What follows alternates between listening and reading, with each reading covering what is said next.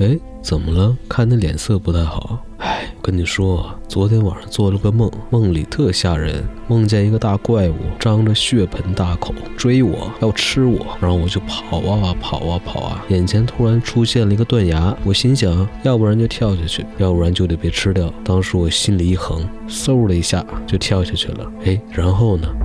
然后我就醒了。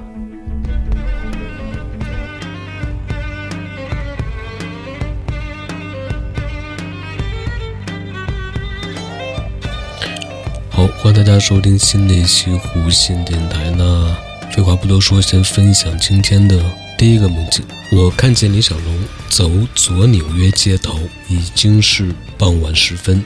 他在街角拐处碰见几个小混混，我想应该避免不了拳脚争分了。我就像拿着摄像机似的追踪李小龙的拳脚方向，我也感受到自己的脚和李脚合为一体。包括力量和踢打回馈疼痛，除暴安良是一件很爽的事情。后来我在旧街场碰见一堆街坊围着阿婆咨询审查，我看阿婆好像面色不对（括号是物种的面色），而其他人毫无察觉。我也感觉到阿婆气场出了问题，迟早祸害街坊。后来我直接拿起武器。不断捶打、拍打阿婆头部和全身，我所气累累地看着阿婆并无异样，并且街坊诧异地望着我俩，我就像丧心病狂的行为者，但阿婆看起来丝毫无损，并毫无反应和表情。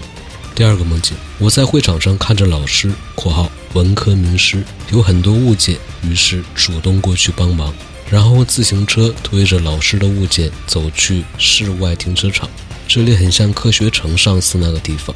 到了老师的车旁，我帮忙拿东西上车。接着看到罗振宇提着十几罐花生油回去，像过节发礼品一样。我连忙过去喊着帮忙，他客气地说：“没事儿，已经到车了。”他把油放进一辆黑色旧车的副驾里，然后主驾出来帮忙整理。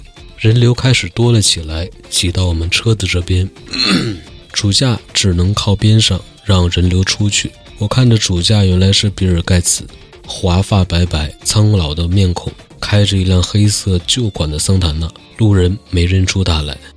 第三个梦境，一大早惊醒，梦到九点半的高铁误车了，不知道这是自己第几次梦误车，太吓人了。现实生活中也几乎没有误过车，不知道怎么会有这么深的执念。梦中想在出发前去购物商城买点衣服。恰巧碰到初中同学，他问我大早上在这干嘛？我说走之前买点东西。一看手表，已经九点了，慌慌张张骑上自行车往车站赶，在路上蹬的脚都酸了。再一看手表，已经九点四十四分了，完了，误车了。身边五个朋友围上来帮我想办法，建议我改飞机过去。第四个梦境，运动完在露天花洒洗了个澡。上衣是长袖，没有脱掉，淋湿之后粘在身上，头发也湿了。然后去吃午餐，吃完之后路过一家在橱窗看起来是糖果店的店，因为看到了很大罐的棉花糖和水晶糖，走进去才发现是女装店，觉得没有意思。看见进门的左手边有很多木质的糖果状的装饰物，我拿了一根。出来之后走了很长的一段路，发现手机不见了，想着可能是落在吃饭的地方了。回去发现果然还在，又路过那家店，准备把那个装书放回去。老板出来说：“你是不是刚刚拿走又放回来了？”我知道你们的心理，我撒谎说没有，一边说一边表演声情并茂。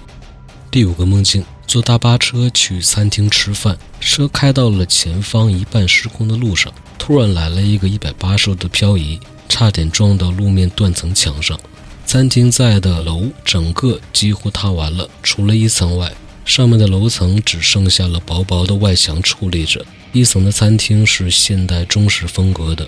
和女友以及双方长辈一起吃饭，吃到半途，双方长辈开了另一桌，让我们俩单独吃。吃完之后，坐大巴车离开。司机似乎记性不好，又开上了那条断裂路。不过这次没有很惊险，而是就掉头离开了。也因此终于看清，原来从二十米开外的地方开始，整条路就像东非大裂谷一样裂开了。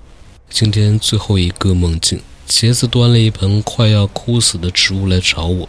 我翻开他的土看了看，里面竟然有米饭。我告诉他这样土会发霉的。